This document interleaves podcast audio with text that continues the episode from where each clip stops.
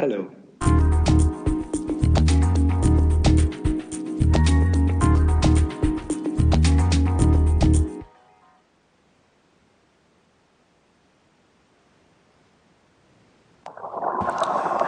Hjertelig velkommen til virtuelt temamøde om geotermi i Klima-, Energi- og Forsyningsudvalget.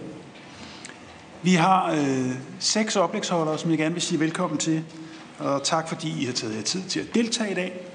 Og også øh, velkommen til alle jer, der følger med på nettet og på Folketingets TV. Formålet med det her temamøde, det er jo selvfølgelig at belyse, hvordan geotermisk energi kan bidrage til den grønne omstilling, og samtidig afdække, hvilke perspektiver der er for at udnytte geotermi i større skala.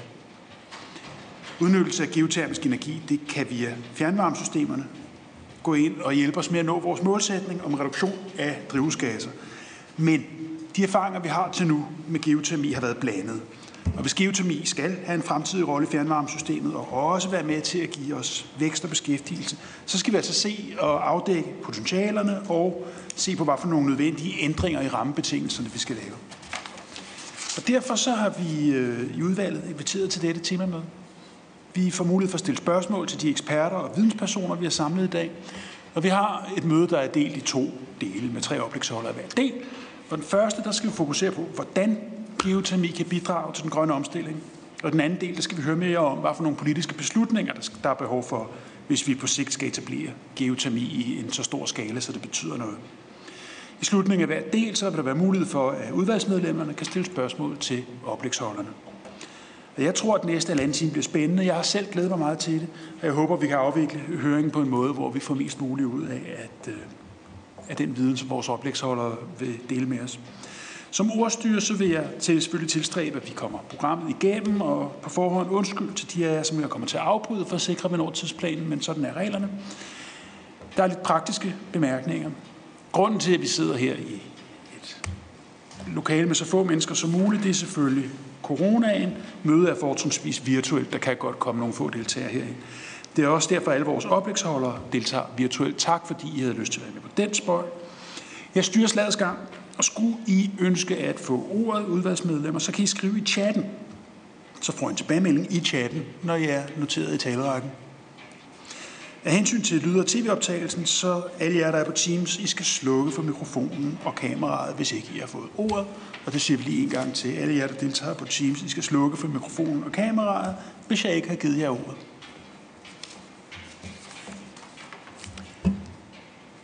Høringen den bliver sendt på Folketingets TV, og øhm, jeg vil derfor bede jer om, at I præsenterer jer, når I får ordet, hvis jeg ikke allerede har gjort det, eller hvis jeg har løst.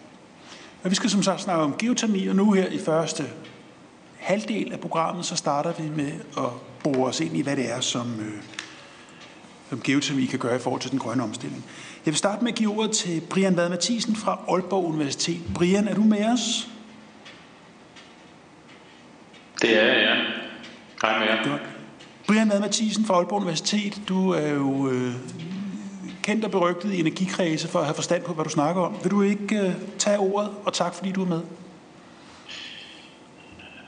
Øh, mange tak skal du have, Morten, og øh, tak for invitationen til at komme her Og i, det er i Rasmus. dag. Og øh, jeg vil lige starte med at dele min skærm. Og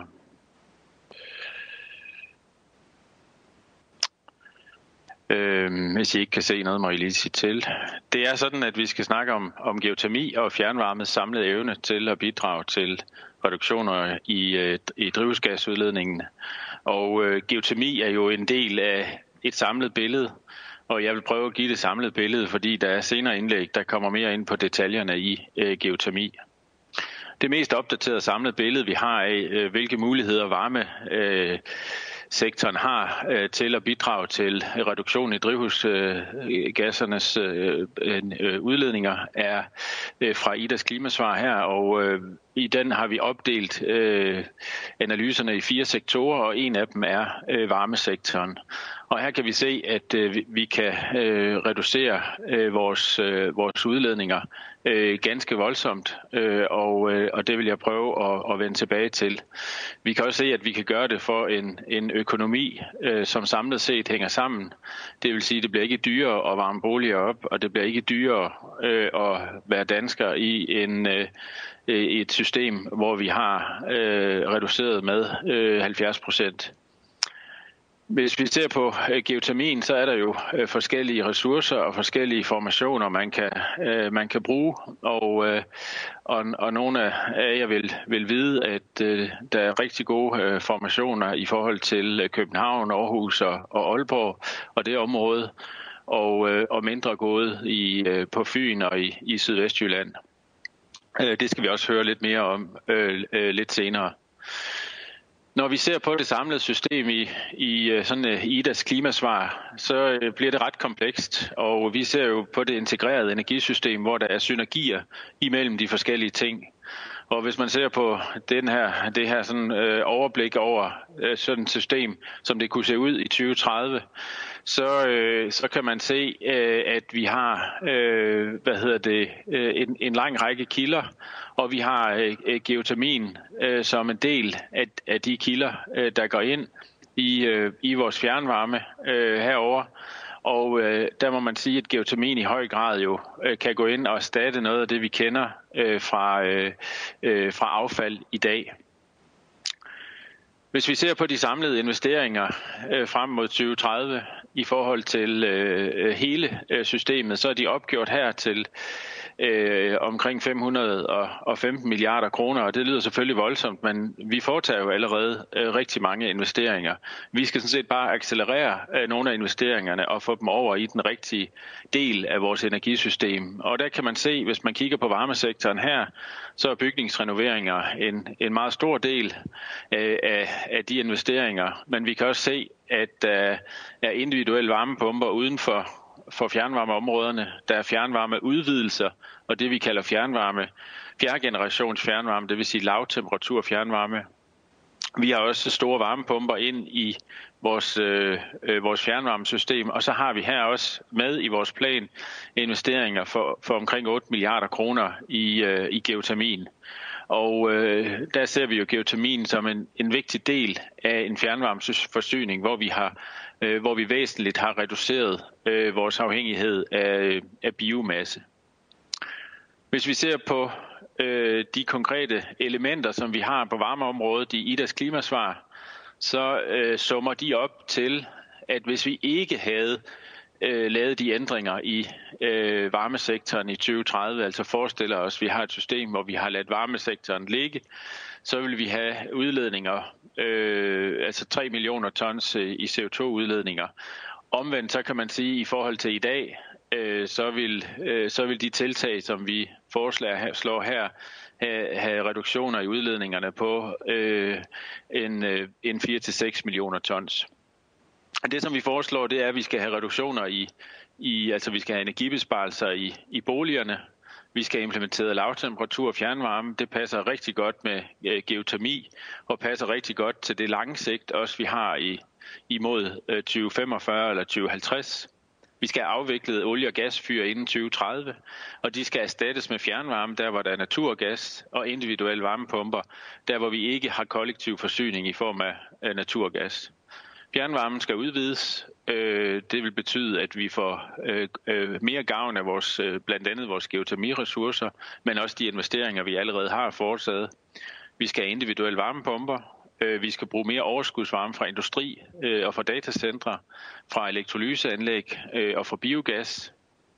Og vi skal have store varmelager ind, særligt i nogle af de store fjernvarmenet, og det er jo sådan set noget af det, vi også ser nu så skal vi i modsætning til, hvad nogen mener, stadig bruge øh, biomasse og, og øh, i vores øh, kraft, øh, kraftvarmeværker og i vores fjernvarme, men vi skal bruge mindre end, end vi gør i dag, og det skal bruges mere fleksibelt til, til at støtte op om de andre ting, øh, blandt andet varmepumperne og øh, geotermien. Så skal vi have vedvarende energi ind i systemet, og hvis vi implementerer de her individuelle varmepumper og så skal vi, så skal vi have øh, omkring en gigawatt øh, vindmøller installeret. Vi skal have solvarme. Øh, vi skal have vindmøller øh, øh, til at, øh, at støtte op om de store varmepumper. Men vi foreslår også konkret øh, geotermi øh, i øh, fjernvarmen svarende til øh, til 500 øh, megawatt eller øh, 13 til 14 øh, petajoule og så har vi så også solvarme med. Og det er klart, at der er nogle teknologiske udfordringer, som er listet her til, til sidst i sliden, øh, som er, er afgørende at få løst, blandt andet på, på geotermien, og det er sådan set det, som, som jeg mener, vi skal øh, i gang med. Hvis man er interesseret i, hvilke virkemidler vi øh, foreslår, så kan man gå ind og kigge i øh, Idas klimasvar. Øh, ellers så vil jeg sige øh, tak for ordet, øh, Morten, og overlade øh, ordstyring til dig. Tak skal du have. Det er Rasmus, jeg hedder. Det er en ganske, det er en ganske almindelig fejl, men øh, nu retter jeg dig lige. Tak skal du have for oplægget. Jeg håber, du bliver derude og sidder parat til at tage spørgsmål fra udvalget. Øh, så tak i første omgang. Vi kommer tilbage. Øh, Kim Mortensen fra Dansk Fjernvarme, er du med os derude? Det, er det skulle jeg gerne være. Det er du. Du har klart og tydeligt igennem. Kim, vil du ikke øh, være venlig at komme med dit bidrag til den her øh, geotermidiskussion? Tak skal du have. Jo, hvis øh, alt går vel, så skulle man lige kunne se et par enkelte billeder, jeg vil prøve at vise. Øhm, jeg skulle bare lige sige lidt om geotermi i det samlede øh, energimix, øh, og hvordan vi som branche ser på det her, øh, øh, den her dimension, der handler om, om geotermi.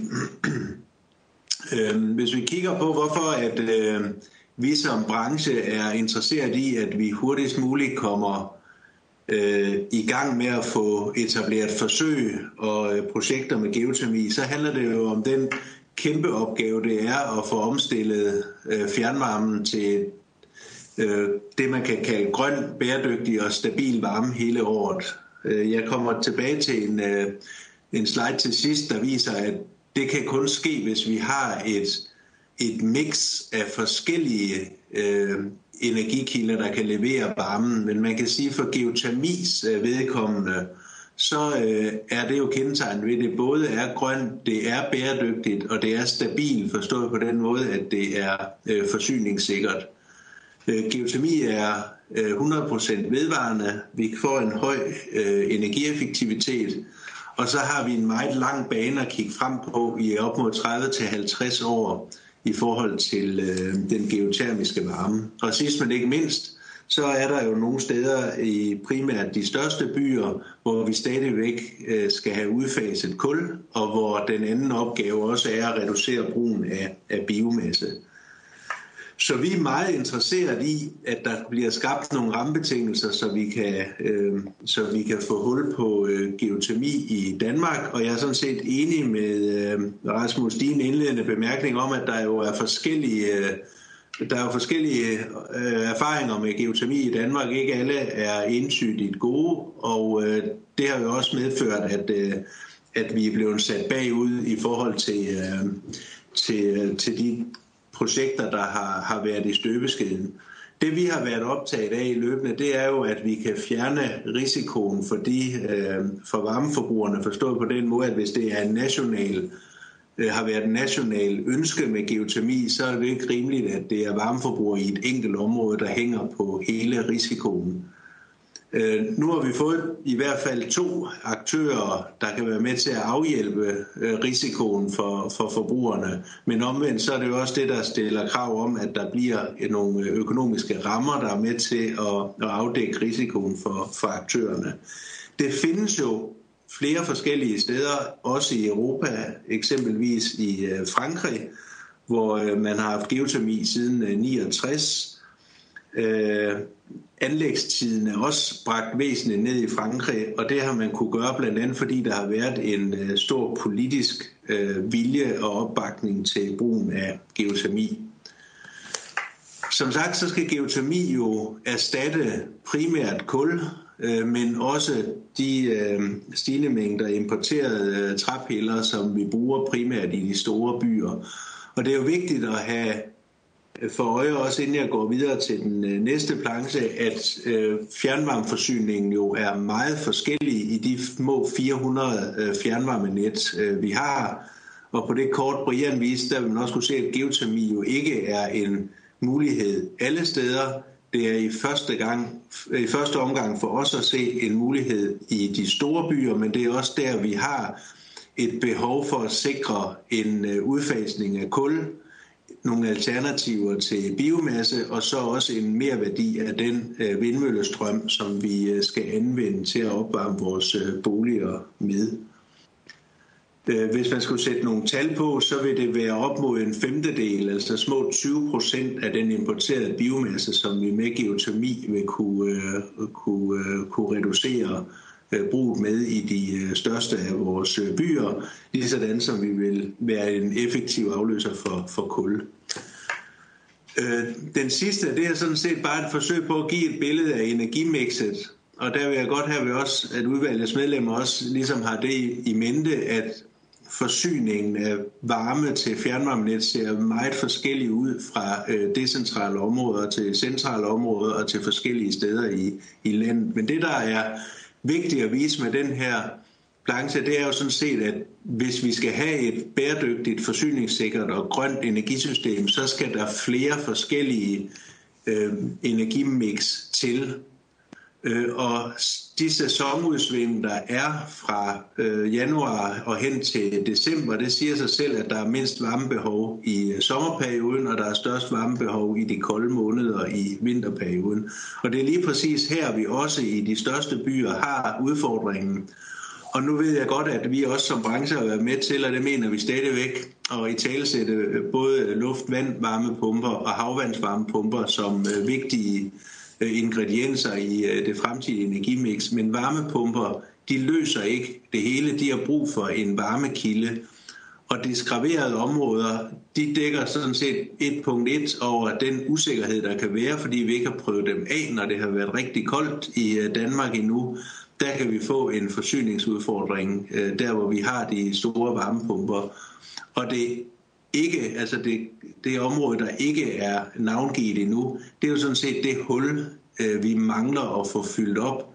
Og det er i hele det her område fra øh, med varmepumper og det ikke navngivende områder, at vi ser geotermi som en væsentlig og meget nødvendig spiller i forhold til fremtidens øh, varmeforsyning.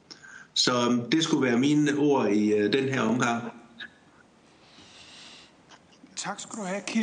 Spændende. Vi kommer tilbage med, øh, til dig også med spørgsmål, så tak om du vil sidde øh, i baghånden og lytte med, så kommer der spørgsmål om lidt.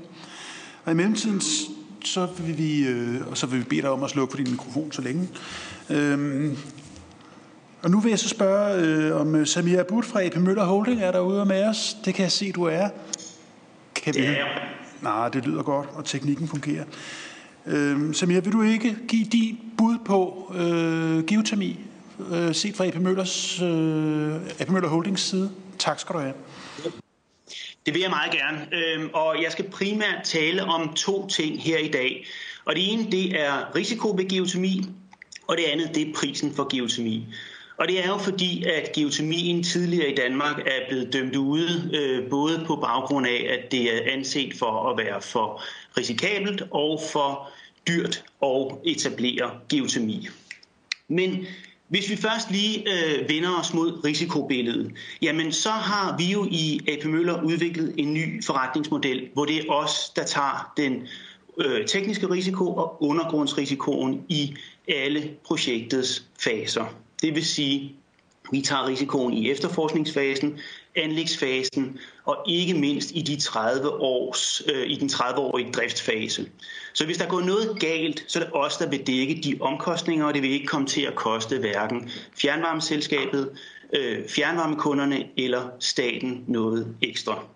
Man kan sige, at vi siger lidt populært, at det vi gør, det er, at vi leverer varmt vand ved havelån til fjernvarmeselskaberne.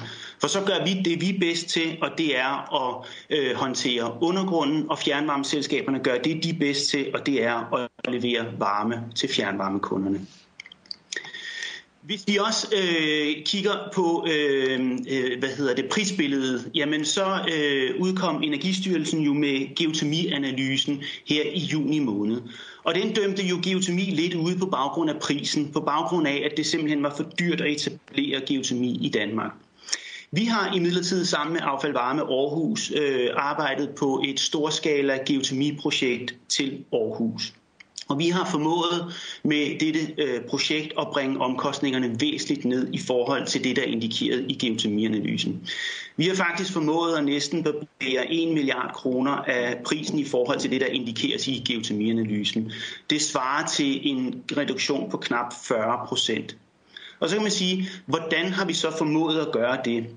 Hvad er årsagen til, at vi har kunne reducere øh, prisen med næsten 40 procent?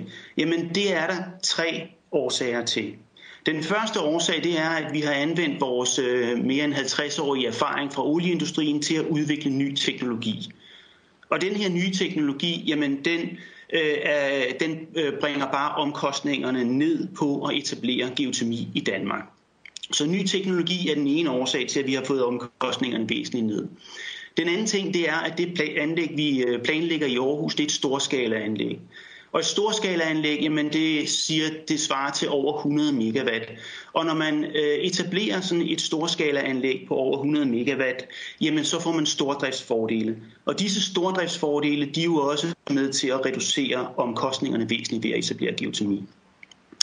Og endeligt så har vi i de sidste år brugt rigtig meget tid sammen med Affald Varme Aarhus til at øh, øh, skræddersy projektet til øh, Aarhus' varmebehov. Og hvad vil det sige? Jamen det er meget, meget vigtigt for at få omkostningerne ned, at geotermien etableres der, hvor det største varmebehov er, men også der, hvor undergrunden er bedst, således at omkostningerne for at etablere geotermien bliver bragt ned. Så disse tre ting har været med til, at vi har kunnet, øh, vi har kunnet øh, reducere prisen væsentligt for geotermi. Og det betyder faktisk, at prisen på geotermi øh, faktisk er nede på et niveau nu med afgiftsfri biomasse. Og det er prisen i dag. Hvis vi så også vender os en lille smule til fremtidsperspektivet for geotermi, jamen så som jeg sagde øh, tidligere, så øh, er det vigtigt, at man laver de her storskalaanlæg for at kunne komme ned i pris og ned på i et niveau prismæssigt, der er øh, på niveau med, med afgiftsfri biomasse. Og i Danmark inden 2030, jamen der er der potentiale for tre af disse storskalaanlæg. Dem vi kalder lokomotiverne i geotermien i Danmark. Og det er i Aarhus, København og Aalborg. Men det disse storskalaanlæg kan, det er, at de kan også som ringe i vandet gøre det muligt at etablere geotermi i de mindre byer til konkurrencedygtige priser. Så når vi planlægger at lave 112 megawatt geotermi i Aarhus, jamen så åbner man også op for, at der kan leveres geotermi, mindre geotermiske anlæg til en konkurrencedygtig pris i både Silkeborg, Horsens, Odder og Skanderborg. Og vi ser faktisk, at der er et potentiale for at levere op til at bygge op til 500 megawatt geotermi inden 2030, og faktisk helt op til 2000 megawatt geotermi inden 2040. Men geotermi kan også mere end blot at levere varme. Geotermi kan også være med til at skubbe på genanvendelsen af, øh, genanvendelsen af affald i det geotermien kan fylde det hul, der opstår i varmelasten, når vi begynder at genanvende og genbruge mere affald. Det kan også være med til at øge brugen af varmelager i det, du har en overskudskapacitet af varme om øh, sommeren, du kan bruge øh, du, i, til varmelager og anvende om vinteren. Og endelig så tror vi på, at øh, geotermien vil give os en øget forståelse af undergrunden i Danmark, og det kan være værdifuld information i fremtidige forsøg med carbon capture storage i Danmark. Men hvis der er to ting, jeg gerne vil have, at I tager med jer her fra min præsentation i dag, jamen så er det, at den her nye forretningsmodel, den fjerner risikoen fra geotermi, fra fjernvarmeselskaberne, fjernvarmekunderne og staten, og det til en pris, der i dag er på niveau med afgiftsfri biomasse. Tak for ordet. Tak skal du have. Det er meget, meget spændende. Der kommer jo øh, nogle store tal på bordet, og jeg kan se, at det både er signifikant i forhold til klimaudfordringen, og at der sker noget i forhold til prisen. Jeg vil nu øh, sige tak i første omgang, og vi tager en runde spørgsmål fra politikerne, men du må meget gerne blive ved, og så ser vi, om ikke der skulle komme nogle spørgsmål til dig. Øh, I første omgang, øh, Ruben Kide, du har bedt om ordet. Værsgo.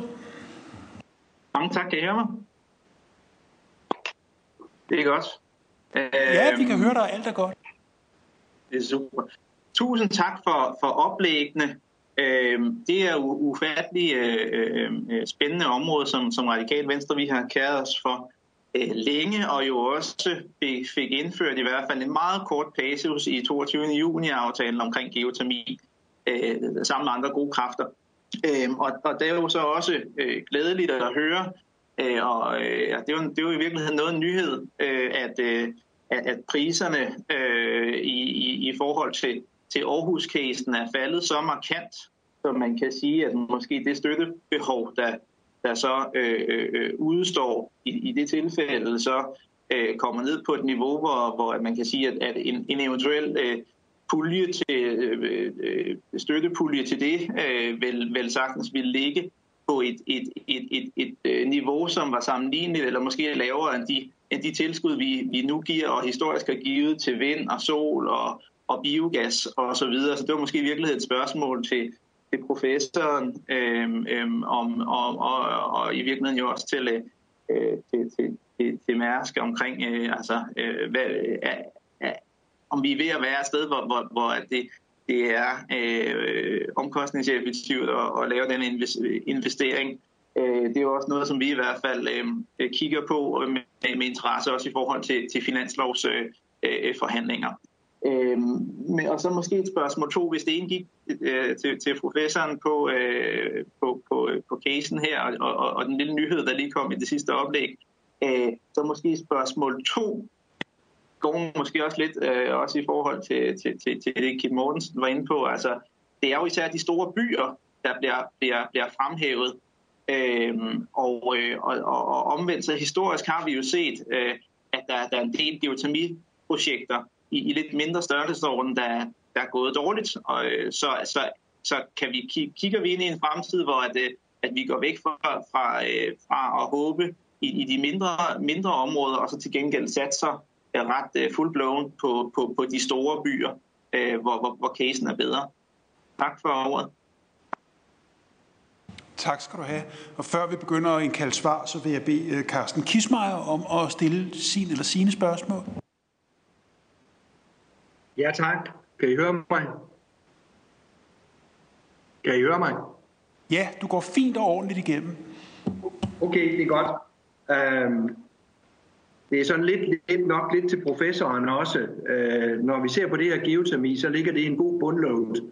Uh, hvis, hvis man uh, ser på den biomasse, vi har til rådighed, så bliver uh, jeg i hvert fald rendt lidt på dørene af, af den mængde halm, der er tilbage, som ikke bruges i dag, som er 2 millioner tons, kan man forestille sig, at det måske i de eksisterende for affaldsforbrændingsanlæg, nogle af dem kunne bruge noget af det og lægge det som en, en bundload. Det var det ene spørgsmål.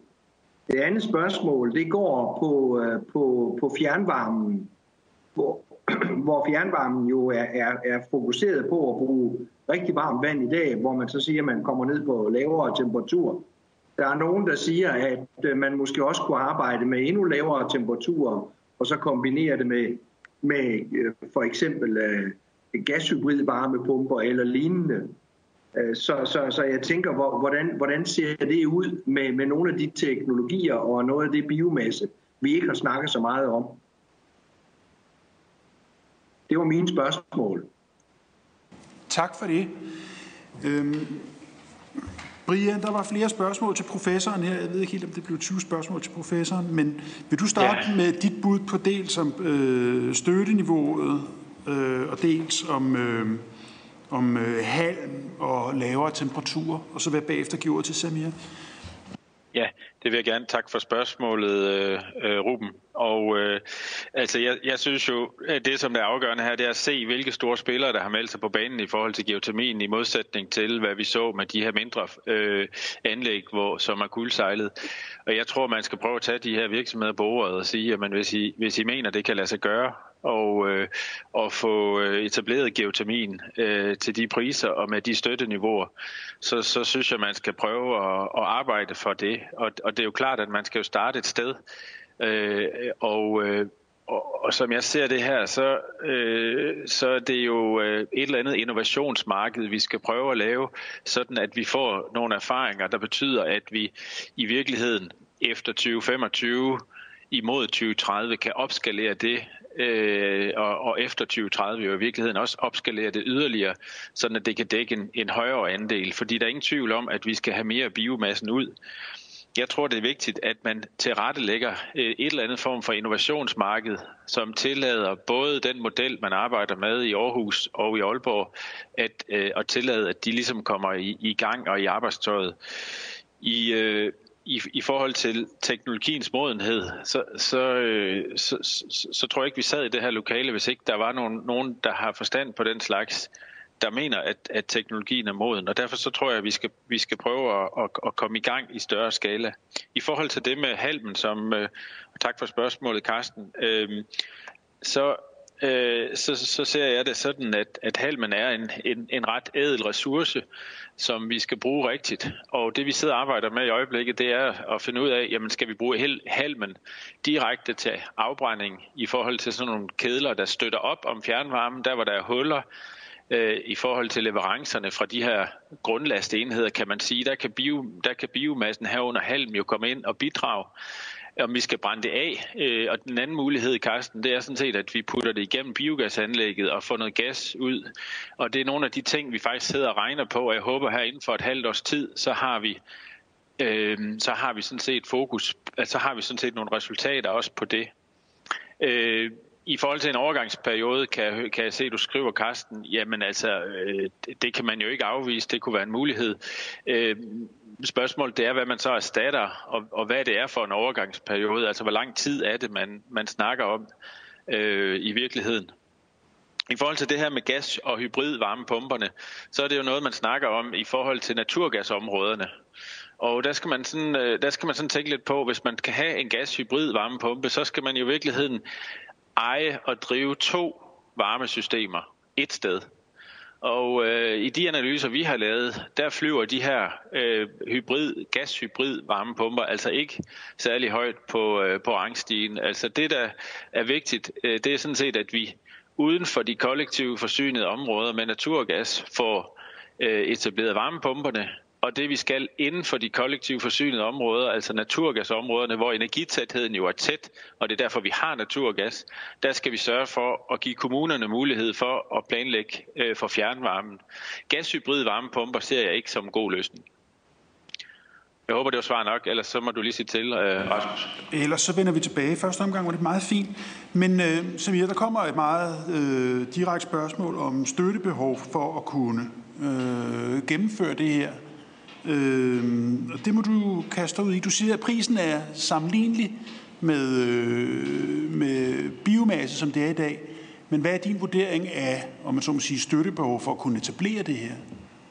Ja, det er korrekt. Altså, vi kommer lidt ind på det senere i, øh, i, øh, i Affaldvarme Aarhus' øh, præsentation, øh, kommer de ind på det her, men, men altså, jeg kan kort lige, jeg kan kort lige adressere, at, at det er jo selvfølgelig, når vi ser, når vi sammenligner biomasse med geotermi en til en i dag, så kan man sige, at du har et fjernvarmesystem, som vi er afhængige af, som jo er designet til øh, afbrænding. Øh, så der er jo selvfølgelig noget, øh, der skal laves om i forhold til at kunne få geotermien ind.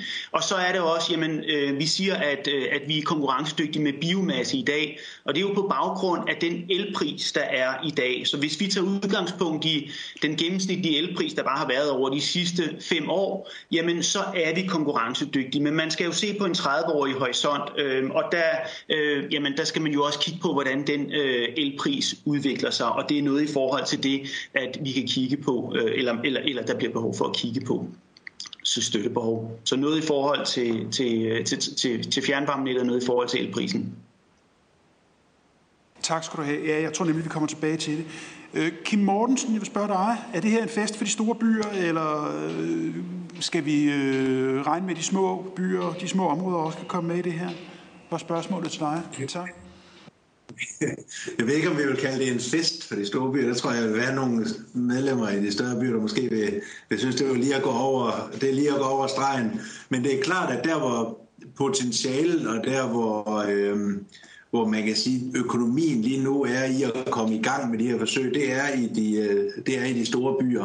Og det er klart, ligesom alle andre teknologier, så tænker jeg også, at, at øh, børnesygdommene og begynder øh, omkostningerne er større ved de første øh, anlæg, end det vil de være ved de senere anlæg. Så jeg tænker på det på den måde. Lad os nu prøve at se, om vi kan komme i gang i de større byer.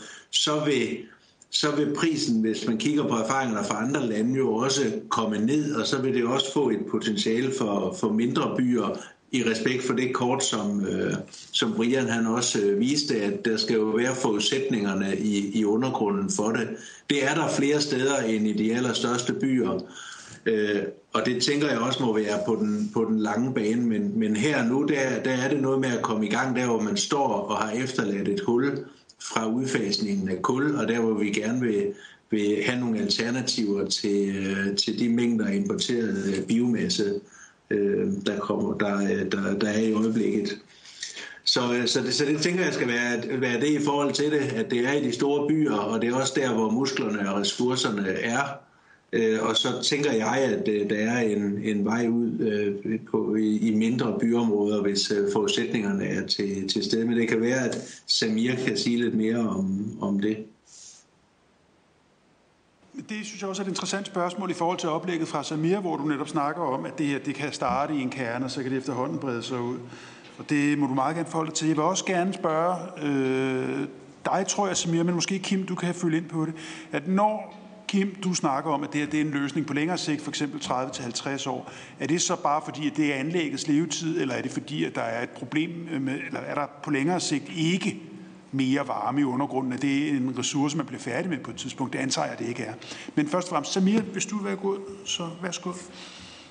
Ja, tager meget gerne. Altså, øh, vi er jo i forhandlinger med Aarhus nu om at etablere det her 112 megawatts anlæg, men i forbindelse med de forhandlinger i Aarhus, så er vi faktisk også i dialog med Silkeborg, som godt kunne være interesseret i at få 30 megawatt. Vi er i dialog også med, øh, med øh, Skanderborg, som kunne være interesseret i 10-15 megawatt, og vi er i dialog med øh, Horsens, som også kunne bruge 20-30 megawatt. Og normalt ville det ikke være øh, omkostningsmæssigt øh, forsvarligt at lave så små anlæg, men hvis man laver det i tilknytning til det store anlæg i Aarhus, således at når borerækken er i gang med at bore i Aarhus, at man så laver de her mindre anlæg i halen af øh, borekampagnen, jamen så kan man gøre brug af de stordriftsfordele, som øh, anlægget i Aarhus etablerer, til at etablere det i de her mindre byer til samme pris. Så det er derfor, vi siger lidt som ringen i vandet, at man kan faktisk godt få etableret det i mindre byer, så længe man gør det i øh, forbindelse med etablering af et storskala anlæg. Tak skal du have. Så lærte jeg et nyt ord i grøn omstilling, nemlig borekampagne. Det er jo interessant. Kim, du snakkede, du snakkede om en, øh, en, en 30-50 års periode. Kan du ikke prøve at kommentere lidt videre på jo, det kan jeg godt. Det er jo fordi, at når man sidder og skal lave varmeplanlægning i, i, øh, i store byer som, som Aarhus, Aalborg, København med videre, så, så, man siger, så kommer vi jo fra et, regime, hvor det var store kraftværker, hvor der også er en øh, levetid eller en løbetid på de der øh, 25, 30, 35 år, måske mere. Og det er klart, at de løsninger, man sidder og kigger ind i nu, er jo også nogen, der skal række frem, så man har en, en, en, en sikkerhed for både de investeringer og også den varmeforsyning, der skal være på den lange bane. Og det er derfor, at jeg bruger det her med, her har vi en teknologi, som har den samme øh, levedygtighed i forhold til, når vi investerer, så man ikke hver eller hver anden eller hver femte år skal, skal, skal have fat i, øh, i nye løsninger. Øh, så, så det er derfor, jeg tænker, at sådan som jeg har forstået på, øh, på de eksperter, hvor også Samir og andre, så er der rigelig øh, varme i undergrunden også til en øh, meget længere periode, men nu kommer vi, vi der sidder her måske ikke til at være stå til ansvar lige for, for det, der ligger på den anden side af, af det. Ikke os alle sammen i hvert fald. Så får jeg måske lige lyst til at kommentere øh, Carsten Kismeyers bemærkning bemærkninger omkring det her med, øh, med, med biomasse og halm. Altså, vi ser jo lidt nok lidt sådan på det, at det er jo nogle af de her, øh, både halm, men også den øvrige øh, træflis biomasse, der vi ligesom skal have flyttet væk fra basislasten, de steder, hvor det kan lade sig gøre øh, og, og der hvor det giver økonomisk mening, og så og man har det, det der mix af teknologier, så, så vi ikke har sådan en, en øh, teknologi. Og for os der handler det jo ikke så meget om at, og bare bruge øh, halm til afbrænding, hvis det kan bruges, som Brian siger, klogere, for eksempel i bioforgasning eller i øh, pyrolyseanlæg eller andet, så skal vi jo gøre det Fordelen ved, at vi har en infrastruktur, der hedder fjernvarme, det er, at også der kommer der jo en overskudsenergi og en overskudsvarme ud af, som vi kan bringe i anvendelse i vores boligopvarmning. Så om vi bruger det på den ene eller den anden måde, så vil vi have en stærk fordel i at bevare den infrastruktur, som fjernvarmen er til at opsamle de øh, både spildenergi og nye energikilder, der vil være. Og det skulle så i en parentes bemærket også være i forlængelse af en anden diskussion, der pågår omkring regulering, så skal man jo også passe på, at man ikke får skabt en, en regulering, der er med til at underminere øh, det fjernvarmenet, som vi øh, skal bruge fremadrettet. Tak skal du have. Jeg har selv et spørgsmål til Brian Vad. Øhm, du snakker om et innovationsmarked. Det vil være en klog idé at få skabt et innovationsmarked på geotermien og selvfølgelig i de her store byer. Kan du ikke beskrive, hvordan sådan et øh, innovationsmarked kan hænge sammen, og kan du ikke også beskrive, hvad du ser potentialet er i forhold til de reduktioner, vi samlet skal opnå i forhold til vores forskellige målsætninger i 30 og 50 via geotermi. Hvor stort er det samlede bidrag? Så sådan en kombination af, hvad er det for nogle markeds øh, ting, du snakker om, når du snakker om innovationsmarked, og hvor stort et potentiale er der egentlig, vi kan forløse på den her teknologi? Tak. Hvis jeg starter med det med potentialet, så, så øh, må man jo bare sige, altså hvis, det afhænger jo fuldstændig af, hvad for et system det er, man kigger ind i, og, øh, og hvad det er, man erstatter. Og i virkeligheden, så kan man sige, at geotermien har jo den fordel, at den jo sådan set både kan erstatte noget fossilt og noget biogent CO2. Og øh, I ved jo alle sammen, at vi bruger for meget biomasse i øjeblikket i el- og varmesektoren. Øh, I virkeligheden bruger vi sådan set de mængder samlet set, vi kan tillade os, men vi er jo ikke kommet i gang rigtigt med industriens udledninger og, øh, og, og heller ikke transportsektorens udledninger. Og derfor så er det jo vigtigt, at vi har en omlægning. Så, så i virkeligheden så kan man jo sige, at geotermien går ind og kan skubbe noget andet ud. Det er tilsvarende øh, jo sådan set med, med øh, affaldet. Altså i øjeblikket arbejder vi jo med at få nedbragt det fossile i affaldet, sådan at vi øh, øh, hvad skal man sige, har mindre øh, drivhusgasudledninger der, men mængderne bliver jo også færre. Og her kan geotermien også gå ind og være en god bund til det. Men geotermien kan jo ikke erstatte alt. Øh, svaret på dit spørgsmål er, er ret komplekst. Altså vi har jo regnet det øh, på den måde øh, marginalt ind i 2030, hvor vi har sagt, at de samlede reduktioner fra varmesektoren er omkring 3 millioner tons i den måde, vi har regnet det på. Og her udgør geotermien jo så en del af det. Og du kan sige, at hvis vi tog geotermien ud, øh, så vil man måske have erstattet det med noget biomasse. Og så får du jo sådan set ikke nogen reduktion i forhold til 70% målsætning, men du løser jo det problem, der hedder, at biogen CO2 jo også øh, skal, øh, altså har en, en klimaeffekt, og også at vi skal bruge biomassen andre steder. I forhold til innovationsmarkedet, så, så, så er det jo sådan set også en politisk opgave at finde ud af, jamen, hvordan kunne sådan et innovationsmarked se ud. Det, som jeg hører fra, øh, fra, fra Mærsk, som vi har med her i dag, det er, at man gerne vil have en garanti på, hvad elprisen er, altså en omvendt CFD-model. Og, øh, og det kan der sådan set godt være noget ræson i. Jeg synes bare, at man skal indrette det sådan, at der er flere aktører, der kan være med på det, og at vi, øh, at vi sikrer, at det ikke er, er kun er skræddersyet til én øh, altså en aktør. Noget af det, som kan være vigtigt, det er jo, at man, øh, at man måske lægger øh, en garantiordning ind. Altså på en eller anden måde, så, øh, så må det jo være sådan, at der, at der er nogle usikkerheder i forhold til boringerne. Som jeg forstår Mærsks koncept, så tager de selv risikoen mod at få et afkast øh, øh på, øh, på deres investeringer. Øh, men en mulighed er jo også, at, at, at man i en overgangsperiode siger, jamen vi vil faktisk gerne gå ind og, øh, og, og, øh, og lave en garantiordning, der betyder, at, øh, at det ikke er fjernvarmeselskabet, øh, der selv skal dække, hvis det er sådan, at man ikke finder det, man, øh, det, man regner med. Så man kan, jo, man kan jo sådan set arbejde med forskellige modeller. Så hvis jeg lige skal gentage, så er der det med elprisen, altså den omvendte CFD-model. Der tror jeg ikke på, at vi får stigende priser, så jeg tror ikke, at det er en stor risiko for, for statsbudgettet at, øh, at, at gå i gang med den slags. Den anden, det er, at man, man har nogle garantier i forhold til, hvis det er, at der ikke findes det, øh, de ressourcer, som man regner med. Og en tredje model kunne jo sådan set være, at man gik ind og sagde, at vi vil gerne give 10-15 procent i anlægsstøtte, men så, kan, øh, men så kan afkastet måske ikke være så højt øh, for dem, der går ind og investerer. Øh, men det kunne man jo også gøre for at skubbe, øh, for ligesom at skubbe gang i markedet. Tak for det. Det er et spændende spørgsmål, som jeg er sikker på, at vi også kommer til at bruge, bruge kræfter på i fremtiden. Vi øh, lukker i første omgang øh, runden her, fordi vi har overstået første halvdel af vores temamøde. Så beklager til de par stykker, der lige har indskrevet sig, men øh, vi bliver nødt til at lukke her for at holde tiden. Jeg vil gerne have lov at sige tak i første omgang til Brian Vad Mathisen og Kim Mortensen og Samir Abud, fordi I var med os her med både gode indlæg og gode svar. Vi øh, har en anden del af vores temamøde, hvor vi prøver at høre mere om, hvad for nogle politiske beslutninger, der efterspørges, hvis vi skal gøre brug af mere geotermi. Altså, jeg tror, vi har nogenlunde etableret, at der er en fugl derude. Hvordan får vi den på tallerkenen? Og der har vi øh, tre nye oplægsholdere med os. Den første, det er Lars Andersen, som er direktør i GEOP. Er du derude, Lars Andersen, og kan du høre os? Ja.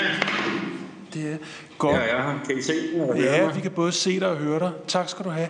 Ordet er dit. Tak fordi du vil øh, være her i dag. Men ordet er dit. Tak for det, og tak fordi jeg får lov til at komme og fortælle lidt om øh, fremtidens øh, licenssystem. Skal jeg lige se her. Kan I, kan I se min præsentation? Det kan vi, ja. Jeg sidder desværre et sted, hvor der er lidt dårligt internet, så jeg håber, det går. Ja, øh, hvordan kunne fremtidens øh, øh, øh licenssystem se ud? Altså licenssystem, det kan jo egentlig være en kompliceret ting. Jeg vil egentlig øh, prøve at gøre det forholdsvis øh, simpelt. Øh, det nuværende licenssystem for geotermi er indrettet til olie- og gaslicenser, og der har man den uhensigtsmæssighed, at øh, man får tildelt licensen, og så først derefter skal man ud og afsøge, om man har et marked og lave aftaler. Og i al simpelhed, det som vi ønsker os, det er, eller vores forslag til modernisering, det er, at man starter med at gå ud og få en kontrakt med et forsyningsselskab, og når man har det, så kan man så begynde at ansøge om licensen. Og det vil altså give de fordele, at man øh, kun til, den tildeles kun til aktører, der kan nyttiggøre tilladelsen.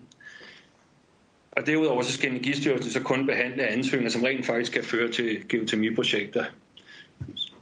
Øh, Der vil komme øget konkurrence, konkurrencen vil styrkes i markedet, og så mindsker du risikoen for, at man sådan de facto får, øh, får givet en eneretstilladelse. Øh, I Holland har de tilsvarende, øh, en tilsvarende model. Vi har, øh, der har været en proces, en længere proces. Øh, vi har snakket, Energistyrelsen har kigget på at modernisere det, og der er ligget et udkast til det. Og vi var, havde fornøjelsen af at være inde den øh, 24. august og få et oplæg til det Energistyrelsens forslag til den her modernisering. Øh, og desværre, eller det undrer os lidt, det er ikke noget i lovkataloget til, 19, eller til 2021. Men øh, det vi egentlig foreslår her, det er, at man- Energistyrelsen får lov til at færdiggøre det øh, oplæg, de havde lavet, øh, så det kan sendes i høring. Derudover så er der en mismatch mellem øh, undergrundsloven og varmeforsyningsloven, som vi, som vi mener, at man bliver nødt til at lave et, øh, som sætter sig ned og kigger på det, og simpelthen kigger på, hvordan man sikrer det bedst mulige samspil. Og hvad er det for en type aftale, man skal have, før man rent faktisk skal ind og søge licensen.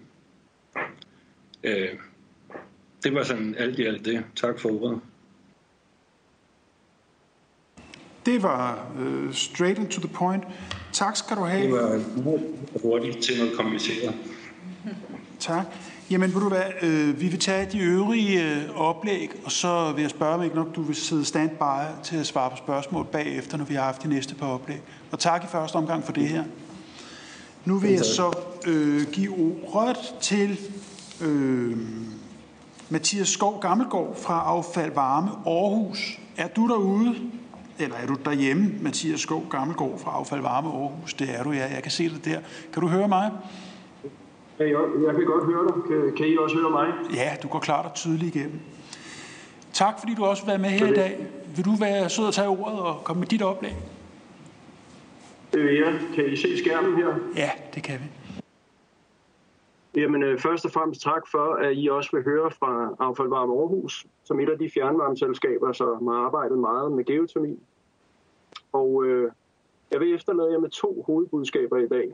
At vi fra fjernvarmeselskabets side ser, at geotermi er afgørende for fjernvarmen, for den grønne omstilling som helhed, og at vi lægger op til, at man forhandler geotermi i et separat spor, hvor man tager stilling både til rammevilkår og til økonomi. Og I har set en anden udgave af den her slide før, men det er også mit startpunkt. For det er en central udfordring for fjernvarmen. Ligesom de fleste andre store byer, så skal vi lægge et puslespil for fremtidens fjernvarme i årene efter 2030. For Affaldvarme Aarhus vedkommende, der handler det om, at vores kontrakt med Ørsted om varme fra Studstrupværket, den udløber. Den dækker lige nu halvdelen af varmebehovet i Aarhus. Og de andre større byer har lignende situationer. Og i Aarhus, der kommer vi til at etablere al den havvandsvarme og industrielle overskudsvarme og spildevandsvarme og lokale bæredygtige biomassevarme, som vi overhovedet kan få en positiv business case i. Men selvom vi gør det, så vil der stadigvæk være et hul i dækningen af varmebehovet. Og hvis det hul ikke bliver fyldt ud med geotermi, så bliver det fyldt ud med importerede træpiller. Så geotermi det er en afgørende brik i det puslespil, som skal lægges for, for fremtidens fjernvarme. Og det er også årsagen til, at vi har været med til at udvikle et forslag til en støttemodel i tre trin, som kan bringe geotermi i spil.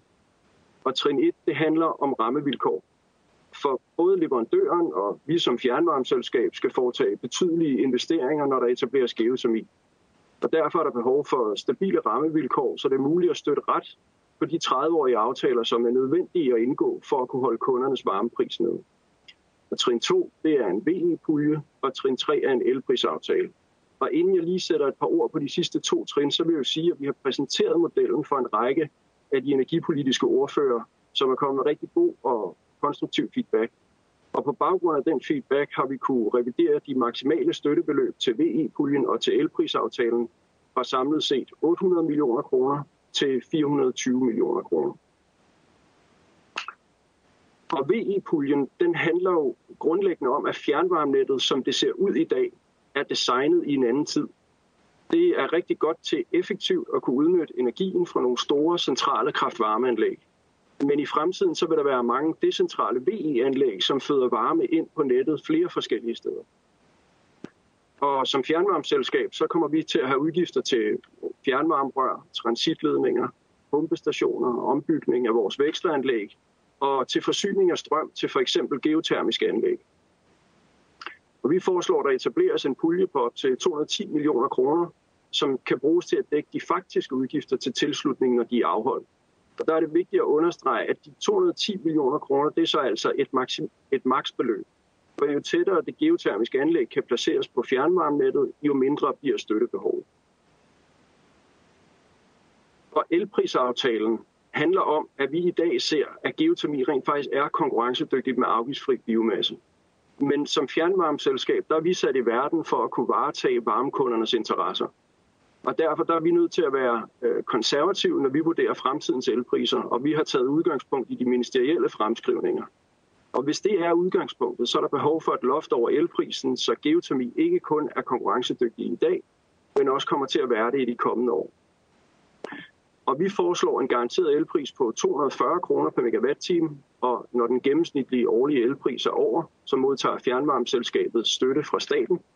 Og når den gennemsnitlige årlige elpris er under, så betaler fjernvarmeselskabet kompensation til staten.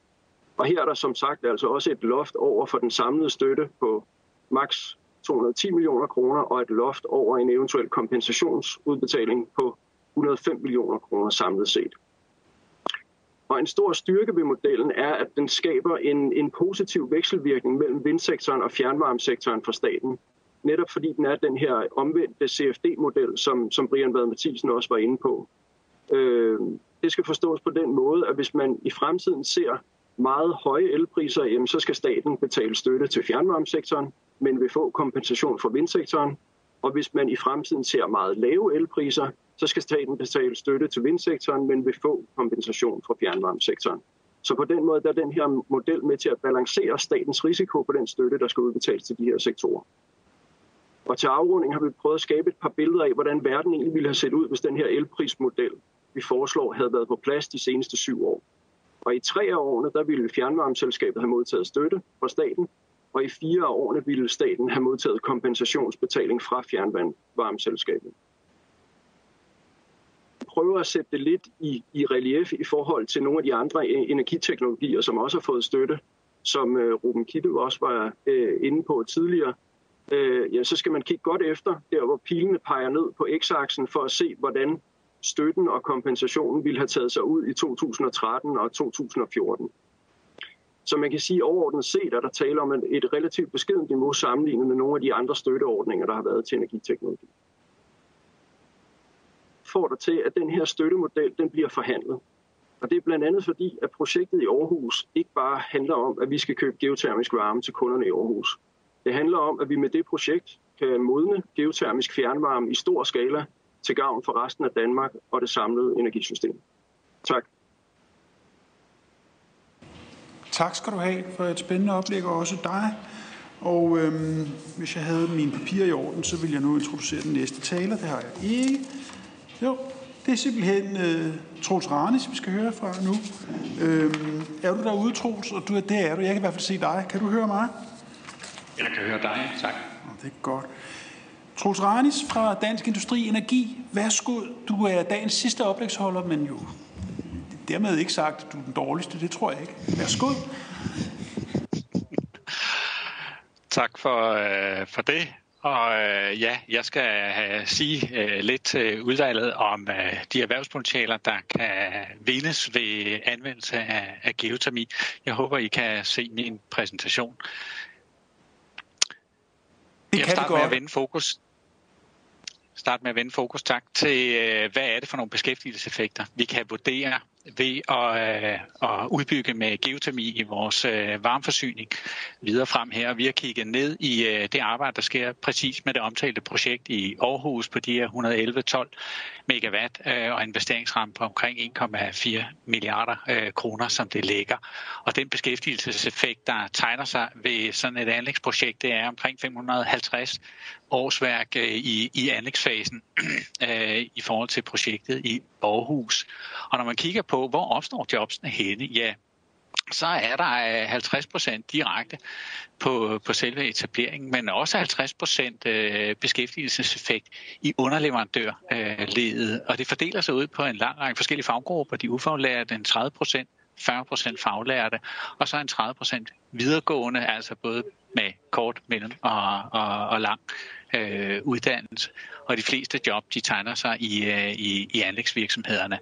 Hvis det lykkes, som det allerede er fortalt i dag, at få de her referenceprojekter i de store byer op at stå øh, ud over Aarhus, så øh, altså hermed også København og, øh, og, og, og Aalborg for eksempel, og kunne nå effekten på de 500 megawatt, som er omtalt af AB Møller Mærsk, jamen så tror vi, at beskæftigelseseffekten vil være omkring 2500 årsværk alt, alt i alt.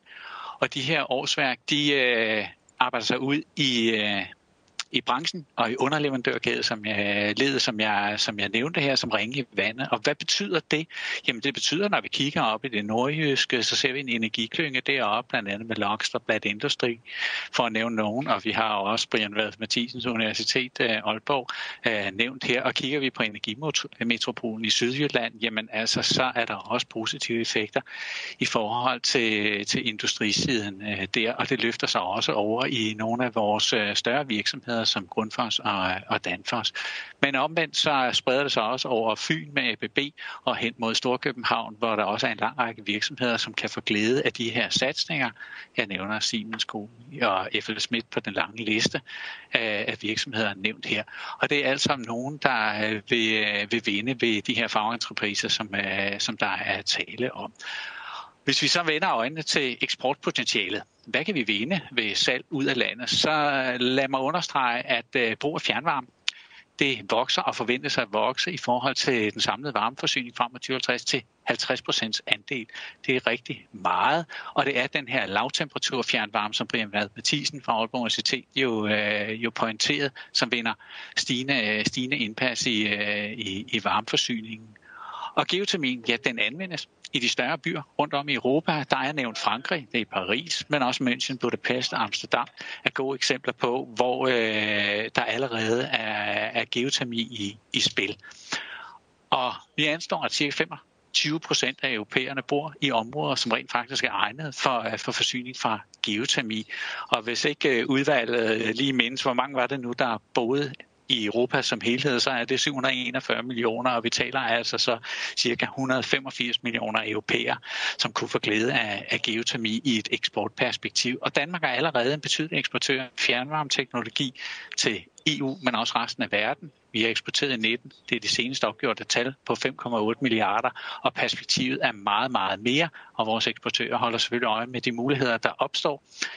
Geotermi er et af flere forventede vækstområder fremover, men det står ligesom alt andet salg af dansk energiteknologi på ryggen af referenceprojekter, og derfor så kan dansk industri give sine, om man smil på læben, varmeste anbefalinger til at understøtte geotermi i Danmark. Tak for ordet.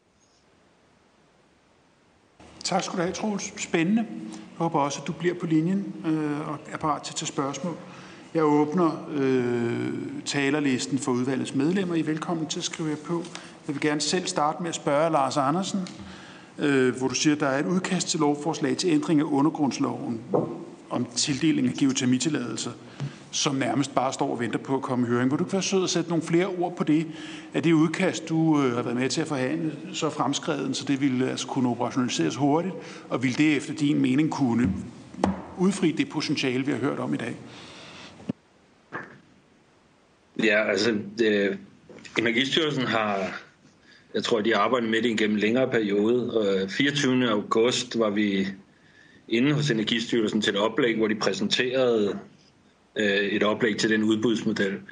Hvor hurtigt øh, de kan få det implementeret, det, det må man næsten spørge Energistyrelsen af om. Men mit indtryk er, at øh, det, det skulle have været en del af det øh, lovkatalog, der var for 2021.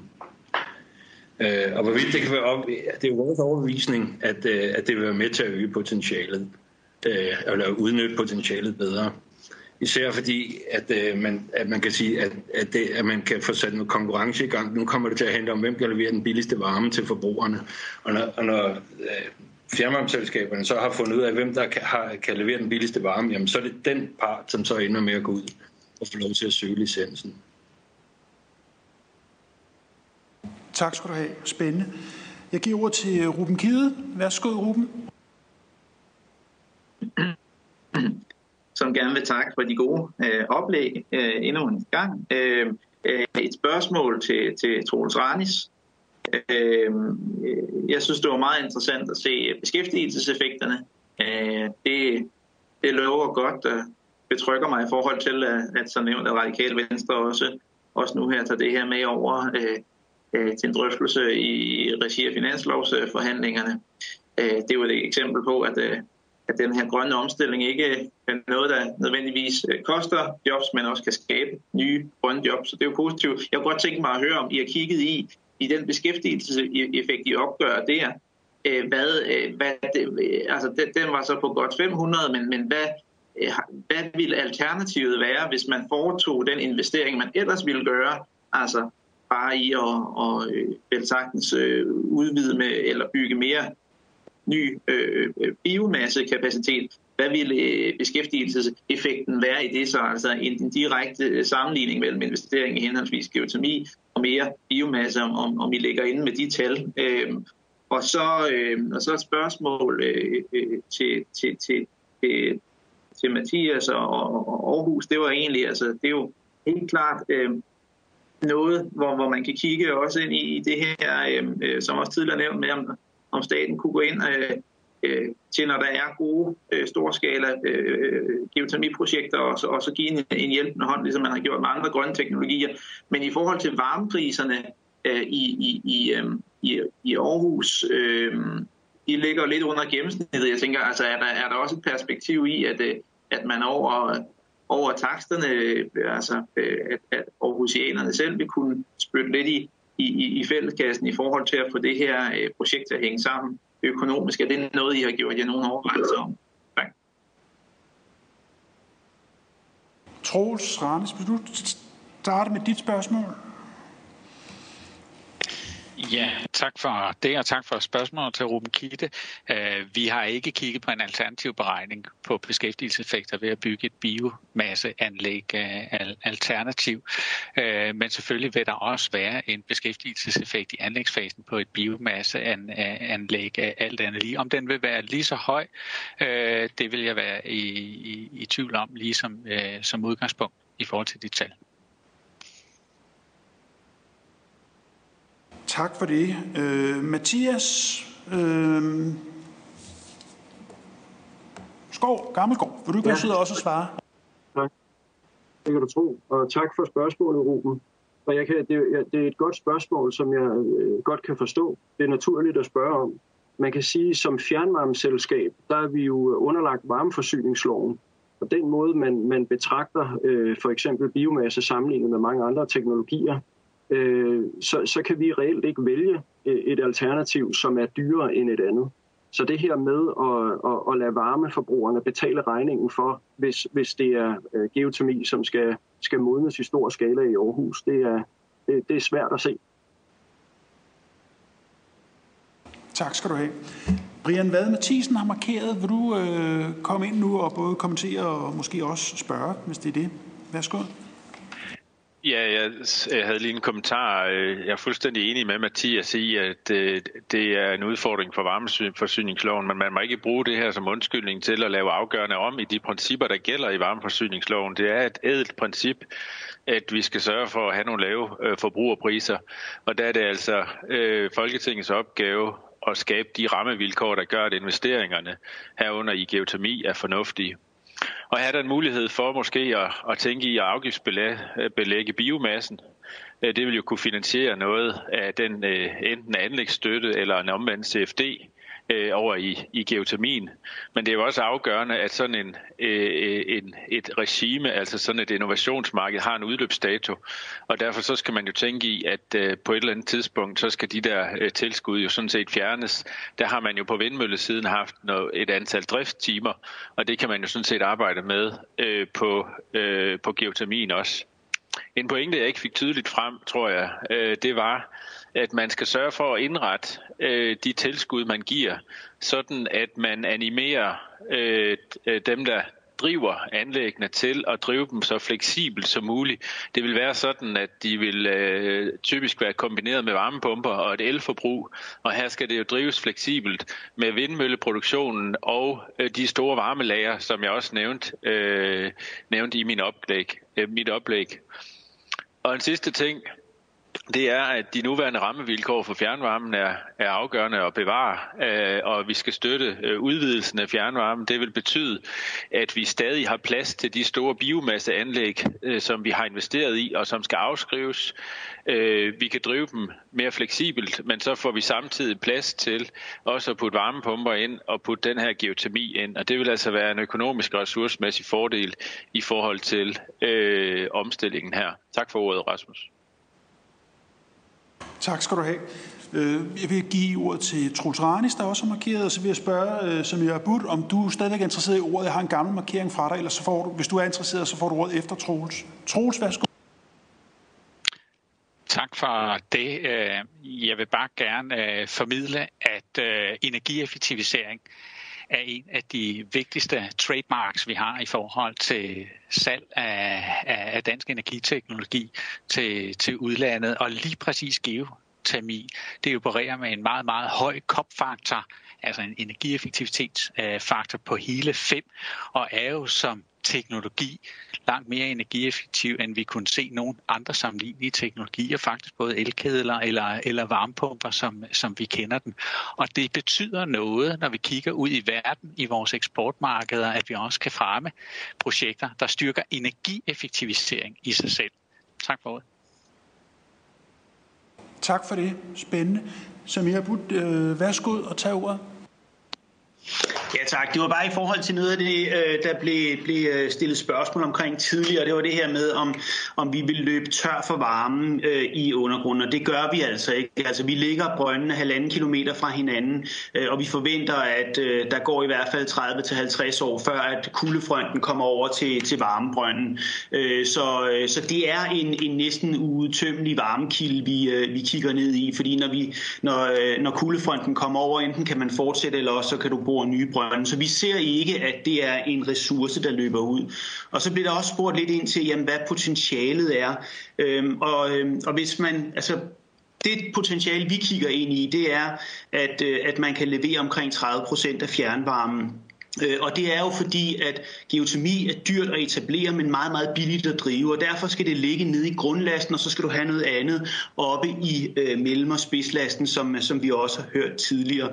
Men hvis vi kan levere de her 2.000 megawatt i 2040, så svarer den energimængde, vi producerer med geotermi i 2040 faktisk til al den energi, vi får fra vind i dag i Danmark. Så det er kæmpe energimængder, vi kan få leveret ind i fjernvarme og i og til Danmark ved at, at få sat geotermien i spil.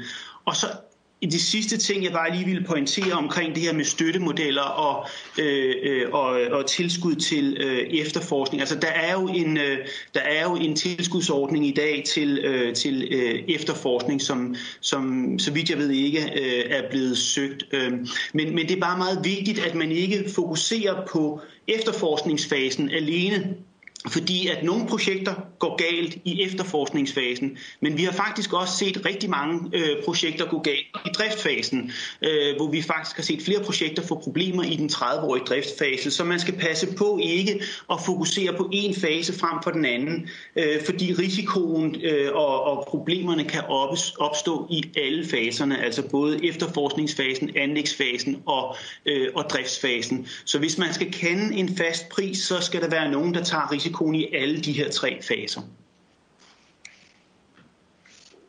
Spændende. Tak, tak for det. Jamen, det besvarede også et, øh, et spørgsmål, jeg havde rumlende inde i hovedet. Øh, Mathias Skov Gammelgaard, du har bedt om en kommentar. Værsgo.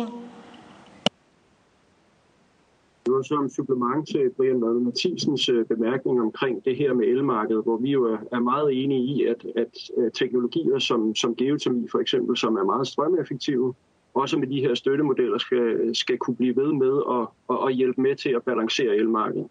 Og det er også øh, derfor, at vi med, med, med det forslag til støttemodel øh, lægger op til, at en eventuel støtteudmåling i, i, i den her elprisaftale, der, at man der tager udgangspunkt i, i det, der vil være det forventede strømforbrug til, til, øh, til de geotermiske anlæg, sådan at, at fjernvarmeselskabet bevarer både muligheden og incitamentet til at handle rationelt i elmarkedet, altså rent faktisk ud og købe strømmen og udnytte de prisudsving, der er på elmarkedet til gavn for, for varmekunderne, men jo også i forhold til, til balancering af, af elsektoren. Tak skal du have. Kan du ikke binde nogle flere ord på sammenhængen mellem geotermi og el? Er det simpelthen fordi, at der er en betydelig elinvestering i at drive de her pumper, der, der kører vandet op? Ja, altså det, det, de driftsudgifter, man, der er til at drive de geotermiske anlæg, det er hovedsageligt øh, strøm. Strøm, som skal købes. Tak for det. Samir Abud, du har tegnet dig ind, og du bliver den sidste, der får øh, ordet i den her omgang. Værsgo. Ja, det var bare i forlængelse af det, med, Mathias siger, det er jo, at, øh, at hvad hedder det, øh, når man kigger på omkostningerne for geotermi, så vil to tredjedele være kapitalomkostninger, så det vil sige, det er det abonnement, man betaler, og en tredjedel vil, vil være øh, omkostningerne til, øh, til elektricitet. Men, men der bruges jo rigtig meget elektricitet øh, på geotermi, og det vi faktisk kan gøre rent teknisk, det er, at øh, når vinden ikke blæser, solen ikke skinner og elpriserne øh, bliver meget, meget høje, så kan vi i løbet af et øjeblik slukke for varmepumperne i vores anlæg. Og det betyder faktisk, at vi reducerer elforbruget med 60 procent. Øhm, og så mangler der selvfølgelig noget varme i systemet, og, og, og jeg tror, det var det, Mathias var inde og sige, jamen det gør så, at man kan fra fjernvarmens side øh, øh, skrue op for, øh, for, øh, for biomasseanlæggene, øh, der fyrer det lokal biomasse, og dermed så både øh, producere varme, men også producere el på et tidspunkt, hvor vi har brug for det, fordi vinden ikke blæser og solen ikke skinner. Og på den måde er fjernvarmen øh, Øh, i en helt unik position til at, øh, at, at, at hjælpe elmarkedet i fremtiden, hvor vi får mere vind og dermed mere udsatte for at have de her peaks øh, i elpriserne, når vinden ikke øh, blæser og solen ikke skinner. Tak for det. Jeg vil øh, begynde at runde møde af, da jeg ikke har flere indtegnet, men også fordi jeg synes, vi er kommet godt rundt. Det har været, synes jeg, spændende og rigtig godt sammenhængende indlæg og bemærkninger, så det skal jeg tak for. Og timingen for det her er jo ikke tilfældig. Grunden til, at vi gerne vil have fra udvalgets side denne her øh, lille høring nu, er jo, at vi står foran en stribe store beslutninger, vi skal træffe, der handler om vores helt overordnede forpligtelser internationalt og i forhold til klimaet, men som jo meget hurtigt bliver til nogle meget konkrete diskussioner om, hvordan man så skal gøre det i praksis. Og der er geotermi jo et af de her øh, store stykker potentiale, som man ikke kan sige, at vi har helt fået forløst det nu. Så jeg synes, det er en meget påtrængende politisk opgave, som vi arbejder med. Der har I øh, givet os gode input, som vi kan tage med i det politiske arbejde, både i forhandlingerne og i udvalget. Så mange tak for det. Det øh, vil komme, tror jeg, os alle til gavn, at I har været med i dag. Øh, ja, tak simpelthen. Jeg håber, at vi kan vende tilbage til diskussionen i forskellige sammenhænge, og i første omgang så vil jeg sige tak for i dag.